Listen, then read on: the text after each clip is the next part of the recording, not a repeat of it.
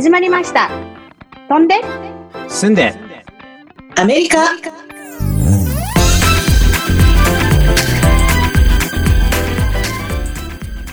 クリニカルソーシャルワーカー依存症専門の心理カウンセラーいつもニコニコニョラです。UC バークレー大学院卒5人のブラッカニーズキッズを育て上げたファンキーなグランマみーちゃんです元吉本興業社員で起業家アメリカ移住5年目頑張るアラフィフよしですそれでは本日のトークトピックはこちら飛んで住んでソーシャルイシューということで、今回はですね、ちょっと重く深刻な話について、えー、みんなで話していこうかなというふうに思ってます。えー、皆さんね、耳にされたこともあるかと思いますけども、アジアンヘイトクライムについて、ちょっと今日はね、話していこうかなと思ってます。で、こちらに住んでると、まあ、ね、これは避けてなかなか通れない厳しい現実なので、まあ、今回はそのヘイトクライムとは何、まあ、どういうものなのかとか、うん、そしてなんで今アジア人に対してね、増えているのかとか、まあ、法整備とか、実際こちらで感じていることなどを、えー、話していければと思います。えー、早速ですけど、これ、ヘイトクライムって一体、まあ、簡単に言うと何なんですかね？ですね。あの、まあ、ヘイトクライムっていうのは、 hate とは日本語で、憎むとか、どうするっていう意味ですよね。うんうん、で、 crime は犯罪ですから、あの、人が憎しみや感情を、あ憎しみの感情を人種、国籍、宗教、性別やセクシャセクシャリティ、あまたは年齢やね、あの、身体や知能障害を持つ人に対して起こす犯罪ということなんですよね。うん、うん、それはまあ大体まあいろいろなアイデンティティアイデンティティに対する要素に対して、まあ、偏見やネガティブな感情を持つ人や、うん、あグループが嫌がらせ行為、また脅迫、暴力を振るうことを犯罪にしてます。なるほど。うん、これがそのヘイトクライムっていうことで、で、まあ今、ちょっと話題になってるそのアジアンヘイトっていうのは、えっ、ー、と、うん、どんな感じアジア人に対してみたいな感じなんですかね。そうですよ。うん、あの、ちょっとこれからちょっと出てくる言葉を AAPI っていうのはちょっと説明したんですけど、それは、あの、アジア系アメリカ人と太平洋庶民系住民ということで、そのアジア人のこう全てをこうまとめて言う言葉なんで、ちょっと、あの、覚えておいてください。はい、で、まあ、うん、そう、まあ、AAPI、アジア人に対しての偏見は、まあ、19世紀末ね、あの、ハワイ西海岸にアナ人が移民してね、うん、アメリカの開設のために移住した時から、まあ、すでに始まっているという、まあ、長い歴史があるんですけれども、うん、まあ、この間、あの、あの、ちょっと日本のステレオタイプに話した時にちょっと触れたんですけど、うん、あの、1912年にはね、あの、日本の自動車会社のあアメリカの進出で、アンチジャパニーズの感情がアメリカ人の間ですごく高まっていた頃なんですよね。うん、で、特にあの、あの、車会社の多いデトロイトでは、あの、職を失ったクライスターの、あの、クラッシャーで働いてた二人のアメリカ人が、中国人のヴィンセント・チンさんをベースボールバットで殴り殺した事件があったんですよ。うん、怖い。そう。で、今年の6月はね、ちょうどその事件が、あの、起こってから、あの、今年で40年を、あの、まあ、あの、経って、まあ、各地でね、記念の儀式が行われてたりして、で、まあ、あの、シビルライツアクティブス、あの、公民権活動家たちが、まあ、その件、事件をどのようにしてアメリカに住むアジア人に影響したかとか、またどのようにしてアジアに対する理解を向上するかについて、あの、いう語る場ができてましたね。うん、なるほどね。結構なんか長いんだね。そういうアジア人に対してのね、うん、偏見とかいじめとかね。うん、うん、そう、だから状況によってね、いろいろ変わっていくって感じですよね。うん、で、まあ、まあ、最近のまあ背景では、あの、なぜアジア系、アジア系のね、API の人に対するヘイトクライムがここ、あの、数年上急増しているかというについて話しますけれども、うん、まあ、2020年から皆さんもご存知通り、コロナウイルスのパンデミックが始まりました。うん、まあ、そのため、多くの人がね、ロックダウンによって、経済的ダメージ、また病気に対する恐怖や、また命に関わるという不安をね、抱いて、あの、で、まあ、ストレスレベルが、まあ、まあ、すごく高くなったわけですよね。世界的にね。そうそうそう。で、まあ、アメリカでは、まあ、まあ、世界中でコロナウイルスの第一報が中国だったってことから、うん、このパンデミックとそれらに、あの、あの、関わる不都合は、すべて中国のせいであるという偏見が、まあ、あたかも事実のように信じられてきて、うん、まあ、そのストレスよね、フラス、うん、あのフラストレーションの吐き口として、まあ、アジア人、まあもう、もう、アメリカ人、区別がつかないわけですよね。その日本人の、なったり中国人、ね、韓国人だって。うん。で、だからまあ、アジア人が、あの、ターゲットされるようになったって言われてますね。うん、そうね。まあ、学問的にカリフォルニア大学ファンス・バランシスコ校が発表した新しい研究によると、あの、当時のトランプ大統領による2020年の3月のツイートで、うん。あの、COVID-19 を中国のウイルスと呼んだことで、うん、みんなも覚えてるかしら。ナ、チャイナそうバイラスそうそうか。。うん、そうそうそう。で、それで、うん反、あの、反アジアのハッシュタグが急激に上昇したそうなんですね。う。うんん。そしてトランプ氏のツイートの前後に、反アジアハッシュタグを含む70万件のツイートを聴した検査、あ研修者によると、うんこれがヘイトクライムやヘイトグループの形成の、あプレディクター、あの予想因子であるってことを、あの、研究で見出して。うんなるほど。じゃあそこから一気に増えたっていうことか。そうですね。だからソーシャルメディアのやっぱりこう、がすごくく。影響してたってことで、うんうんで、やっぱりホワイホワイホワイトハウスの報道官も、あのトランプ大統領がコロナウイルスを中国の、まあ、中中国のウイルスとか、うん。カンフーをひねって、カンフルうんとそう言ってたよね。カンフルって。ーなんだって、もう本当にね、うん、それをまあ繰り返して言ってたことでね、あ国のリーダーが言うっていうところがさ、うんやっぱり信じちゃう人は信じちゃうじゃないやっぱそうそれをさ。だよね、もう派閥的にもね、そうそう、それまあ、そういう人たちも特にアジア人に対するヘイトクライムがあの行えるね、タンクをあ除去したとあ言われています。うんこれ実際結構そのパーセンテージとか何どれぐらい増えたとかっていうのは分かってるんですかこれは？そうですね。まあ、いろいろあるんですけど、まず、あの、FBI、連邦捜査局によると、あの、米国に住むアメアジア人に対するヘイトクライムが2019年から2020年、だから、20年から2022を入ってないんですけど、この統計の中には、うんそれだ、それだけでも77%増加したと報告しています。うん。で、また2020年3月から2020年6月までの期間には、うん。9000件を超える反アジア人のヘイト件数が、まあ、アアドボカシーグループの、あの、ストップ AAPI ヘイトっていうグループで自己報告されたんですけども、まあ、この犯罪の統計は、あの、うん、でしょう。で、まあ、もっと増えてると思いますけどね、もっとうんあの時間経ってるから。まあ、でもこれは、本当に過小報告されてるっていう可能性があるんですよね。うんうん。そう、だからまあ、リポートしない人とか、怖くて。だから、うん、だからもっと数はすごいんじゃないかなっていう感じなんだけど、うんこれ、そうあれなんですかね。うんまあわかんないですけど、今パッと聞いて、その、まあ今はそのアジアンのヘイトがこれだけっていう、あれです、9000件みたいな話ですけど、その、まあ比比較対象としたら変ですけど、例えばブラックの人への、のうんヘイトみたいなのも、はこの前後でふ増えたり減ったりとか、そんなのも、まあ、どうだったんですか？ね。まあちょっとわかんない。それって、あの、うん面白い、いいポイントなんですけど、うんうんうんあの、よくメディアとかで、その、うんあ今、アジア人がヘイトされてるね。だから僕たちはちょっと、あの、ヘイトが減ってるかなっていうようなね、なんか、あの、SNS のコメントとかを見たことはありますね。統計的にはちょっと、あの、私も調べてないですけども、以前にその、あの、9-11、まあ、超、本当 今回、うん9の、うんうん9-11の時にもね、あの、イスラム系の人たちがすごくターゲットになってたから、う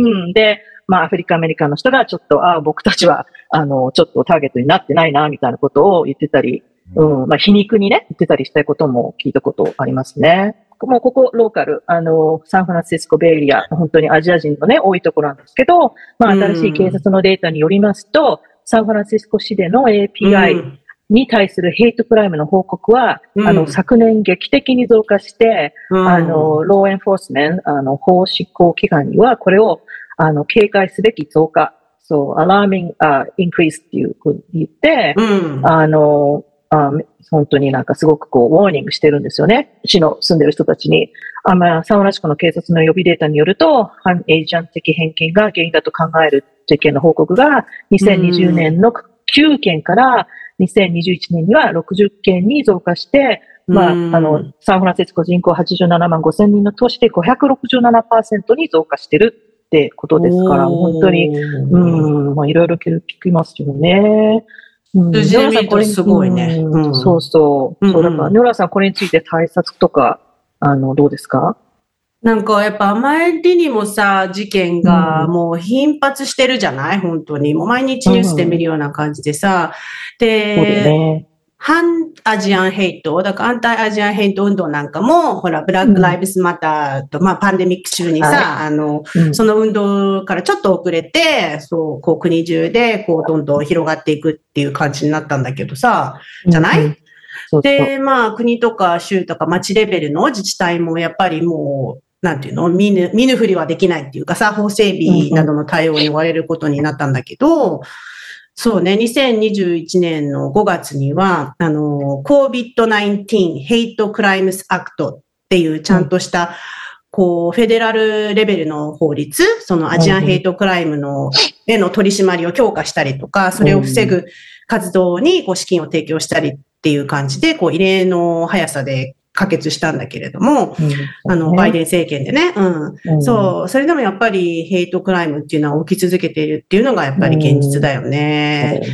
うん、うん、だから国レベルでこう解決解決していかなきゃいけない問題だっていうことはまあ認識されたっていうことだけでもまあ、あんまりなんていうの、状況はね、変わってないけど、とってもなんかまあ重みのある法律であるんじゃないかなって思うんだけどね。うんうん。それをエンフォースするかどうかっていうのはね、また、あの、都市とかによって違ってくるからね。そうなの。またそれはね、そうそう、難しいんだけど。そう、最近では、あの、なんか今年の1月に BTS が、あの、もう、なんていうのだ、世界中でもう 大人気の BTS がホワイトハウスに招かれて、あの、バイデン政、バイデン大統領と、こう、直接言葉を交わして、一緒に、みんなにね、アジアンヘイトへの関心と、こう、知識を高めるために声明を送ったっていうのは、まあ、記憶に新しいと思うんだけど、ね。そうそうそう、その、まあ、B、BTS、なんかその、なんていうの、画像とか見るとさ、BTS バイデンとか出ると、こう、メンバー全員なんかきちっとした姿で、こう、全員黒髪にしてるわけよ。あ、BTS って結構みんなほらピンクとかさ、よくわかんないけど、ね、カラフルな感じじゃない？洋服とかもね、カラフルな感じ。でもきちっとしたスーツ黒、みんな黒髪にして、それっていうのは大統領に敬意を払うっていうことと、まあ問題の深刻さがみんなにこう伝わるっていう多分メッセージがあったんじゃないかっていうふうに、まあネットではさ、言われてるんだけどね。そうそう。うん、ぜひぜひ、あの、バイデンでも、まあ、あの、バイデン大統領でも、まあ、あの、BTS のツイッターでもいいけど、多分映像が出てると思うので、なんか、なんかそれを見ると結構感動する、ちょっとなんか。そうだよね。うん、なんか、アジア人の男性が、あの、あの、それ、彼たちのあれで、あの、人気を上げてるよね、最近は。なんか、それが本当に、エージェン、あの、ヘイトちょっとね、あの、減らす理由になってるといいんだけど。そうだね。逆にあれかもしれないですよ。アメリカ人の男性から、こう、ああ、アジア人逆に。逆に、あ、それ本当に普通にある。take my, あ、そっかそっか。あ、それあるな。そう、ジェラシーでね。ジェラシーでね。女の人確かに。あるある。はい。いいポイント。そういう感じのを受けましたからね。え？本当？え、何？どういう感じ？あ、留学してた時に、だからその、要は僕が、は逆に言えばそのアジア人も黒人、ブラックの人も全くいないような地区にいたんですよ。あの、東の北のメイン州にいたので。ああ、あの時ね。で、そうするとまあ、珍しいから変な話持てるわけですよね。うん。で、僕とかバンドとかやってたんで、うん。で、向こうで女の子と、いわゆる白人の子と付き合ってたら、やっぱり嫌がらせされましたよ。ええー、経験があるんだ。わやっぱりそうなんだね。うん、やっぱまだまだね。本当州、いろんな州とかね、環境によってターゲットになってくるっていい例だよね。確かに、確かに。あと、だから今ちょっと話を聞いて、その僕ら、まあ大人だから、こうやって知識を持ってアジアンヘイトのことを聞けるじゃないですか。うんうん。ただその、このすごい言葉の難しさで、アジアンヘイトっていうものだけを聞いてしまうと、あ、アジアの人をヘイトする対象って見ていいんだっていうふうに学のない人はないと思う。うん、なるほど、うんうん。そういう部分も本当はちょっと気をつけなきゃいけないんだろうなと思いますけどね。なるほど。なんかそれをバリデートするっていう感じだよね。そのヘイトしてる気持ちが普通のことであるという。そういうの人たちもいるんだっていうことを認めてしまうので、これすごく、まあ、そのヘイトのことを語ったりとかっていう部分、まあ、あと差別のことを語るときにはすごく難しい問題だなというふうに思う。うんまあ、だから、なんかそういう活動家の人たちによると、その、どうやってそのエイジアンの人たちをこう、ヒューマナイズするかっていうのが大切だっていうことを言ってましたよね。うん、だからそれでそのいろんなそのキャラクタリスティックとかさ。そう。だから BTS みたいなね、若い人とかにも通じる、こう、アイコンの人たちがうまく決まるって、いいようには思いますけどね。確かに確かに。そう、この辺にやっぱり住んでるとさ、アジア人の移民がすごく多いじゃない？はいはい。だから、多いです。うん。うん、だからたくさん本当事件が起こってんだよね。で、うん。そのパターンとして特に多いのは一人でいる女性やお年寄りっていうのがターゲットになってて、うん。本当に弱い者いじめっていうので、もう本当に、なんていうの、もう悲しいし腹が立ってくるんだけど、うん。まあ、大抵なんかこう持ってるカバンなどとかをひったくられたりとか、ただ意味もなく、お年寄りが歩いてたら、こう、パンチを食らったりとか、こう、突き飛ばされたりするっていうので、もう最近ほら、街中に監視カメラが、みたいのがあるからさ、もうインターネットで、ね、犯人探しの目的で、こう、すぐニュースとかにも動画が出るんだけどさ、本当にもうトラウマっていうか、怖いし、すごわいかる。胸が痛む。本当なんか、うん、辛いよね。ジャパンタウン、本当この私たちの、うん、おじいさんおばあちゃんみたいな感じそうなのよね。うん。ジャパンタウンもあれでしたね。桜の木が切られたりとかね、してましたね。あはいはい。そんなこともあったんだうあったあったうんニュースになってましたね。そそう、そう、でも最近はさ、どんどんエスカレートしてきてて、もう最近はオークランドのリトルサイゴンっていうベトナム人コミュニティがあるんだけど、そこでもう真っ昼間に、こう車を路肩にね、止めて、まあ携帯かなんかいじったりしたのか知らないけど、もううん。その車をこう盗もうとしたうん人たちに、こう、なんていうの、抵抗する暇もなく、もう数秒の間にパンパンパンって射殺されちゃうっていうことが2件もあって、うん立て続けに。一人の方はなんか、ベトナムコミュニティですごくなんか、インポータントな人だったんだよね、女性の。そうだよ、そうそう、歯医者さん歯医者さん。あ、そうそう、歯医者さん、そうそう。そううん。それも私もショックだったわ。もう一人はん家の前に、うん。そう、家の前に、どあの出勤前にちょっとし、あの、車に入ったところに来て、、もうなんていうの、もう本当の数秒なのよ。もうだからほら、こう、うん。車渡さないとか、車どうぞっていう、もう暇もない感じで、うん。すぐ撃たれて、もう亡くなったんだけど、どっちのケースもね。うん、うん。だから、怖いよね、オークランドにも止め、車止めたりするのがもう。うん。うん、そうそう。だからどう？うんみーちゃんなんかなんか、ある身近で感じる？本当それ聞いててうん、うん。ほら、私の仕事場がオークランドでしょ。で、うん。うんチャイナタウンなんてはっきり言って車で10分で行けるところでしょ。だから、うんあの、まあ、私はね、見かけが派手なんで、まあ結構大丈夫だとずっと思ってたんだけど、うん、アジア人に見られない。うん、そうそう、それ結構見られない。うん、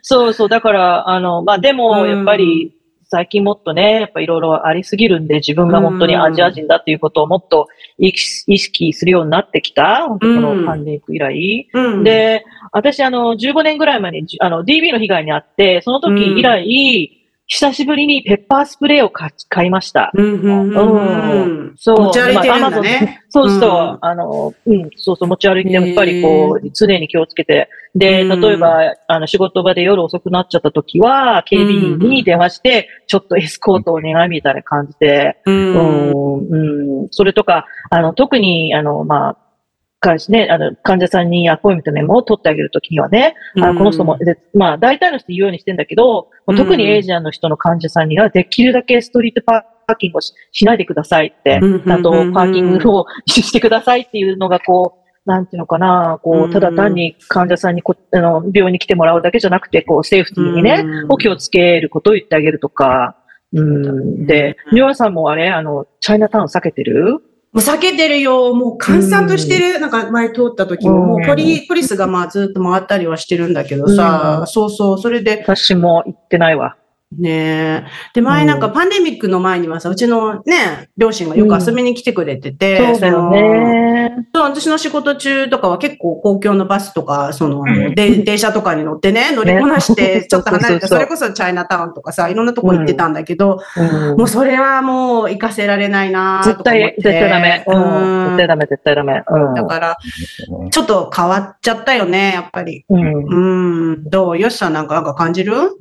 うん、まあ、その、こっちに来て、その学生の時に、さっき話した学生の時には、まあそういうこともありましたけど、まあ、うん。5年目なので、なんかあからさまに、まあそういうのっていうのは、そんなに自分事として感じることは今は、今のところはないんですけど、うん。ただやっぱりニュースとかで、まあ今話に出たようなことがいっぱい起こってるじゃないですか、やっぱり。しかも結構近い地区で起こってるので、うん。まあなのでやっぱりなるべくそういうちょっとね、危なそうな地区なんかにはね、立ちだ、立ち入らないようには気をつけてはいますね。